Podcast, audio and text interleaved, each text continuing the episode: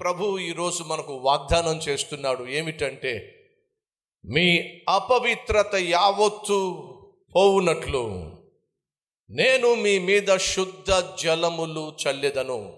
వాక్యము జలముతో పోల్చబడింది. వాక్యాన్ని మీ మీద కుమ్మరిస్తాను. ఆ తర్వాత ఏం చేస్తాడట?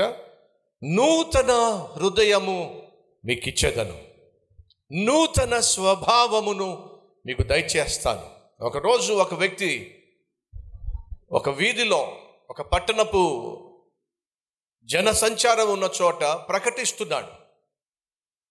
మీ జీవితం పాడైపోయిందా? మీ బ్రతుకు నాశనం అయిపోయిందా? నిరాశ నిస్పృహతో నిండిపోయిందా?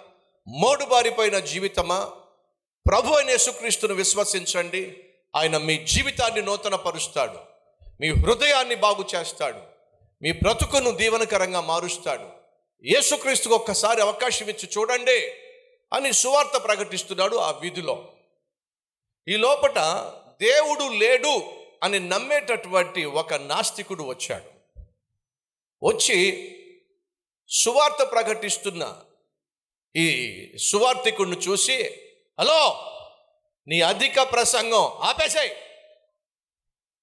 నోరు మూయి అని చెప్పి గట్టిగా గద్దించాడు.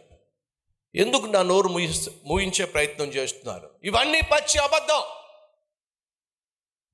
దేవుడు లేడు దయ్యము లేదు. మీరు సృష్టించినటువంటి బూటకు నమ్మకాలు ఇవి. నోరు మూసాయి.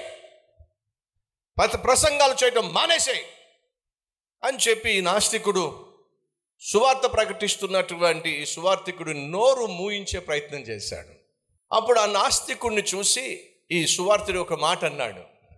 దేవుడు లేడని యేసుక్రీస్తు జీవితాలు మార్చడు అని నా నోరు ముగించే ప్రయత్నం చేస్తున్నావు. సరే నువ్వు చేసే నాస్తిక బోధలు ఏ త్రాగుబోతునైనా బాగు చేసినటువంటి సందర్భం ఉందా? నాస్తికుడిగా నువ్వు చేసే బోధలు ఏ కుటుంబాన్నైనా కట్టిన సందర్భం ఉందా?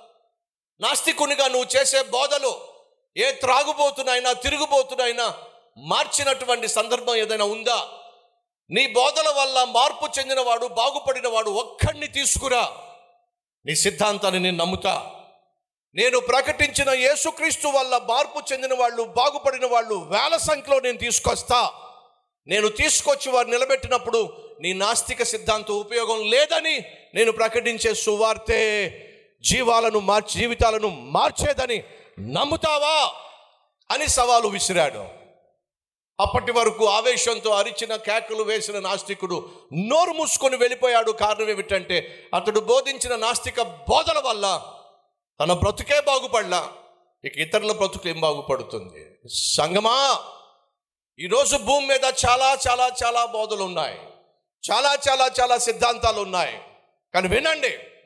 మనిషిని బాగు చేసే పాపిష్టి మనిషిని పరిశుద్ధపరిచే మనిషి మరణించిన తర్వాత పరలోకానికి చేర్చే సిద్ధాంతము బోధ బోధకుడు ఎవరైనా ఉన్నారు అని అంటే అది నా ప్రభు అయిన యేసుక్రీస్తు అని బైబిల్ సెలవిస్తుంది.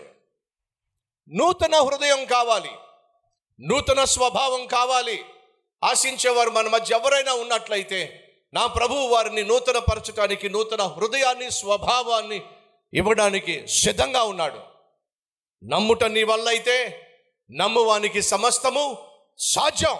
ఈరోజు విశ్వాసంతో నువ్వు ప్రభువును అడిగినట్లయితే ప్రభువా పాపిష్టి వాణ్ణి పాపానికి దాసోహమైన వాణ్ణి పాపంలో జీవిస్తున్న వాణ్ణి పాపాన్ని జయించలేకపోతున్న వాణ్ణి పాపంలో కూరుకుపోయిన వాణ్ణి. నాలాంటి వాడికి నూతన హృదయాన్ని దయచేయి అని నువ్వు ప్రార్థన చేస్తే ఖచ్చితంగా దయచేస్తాడు.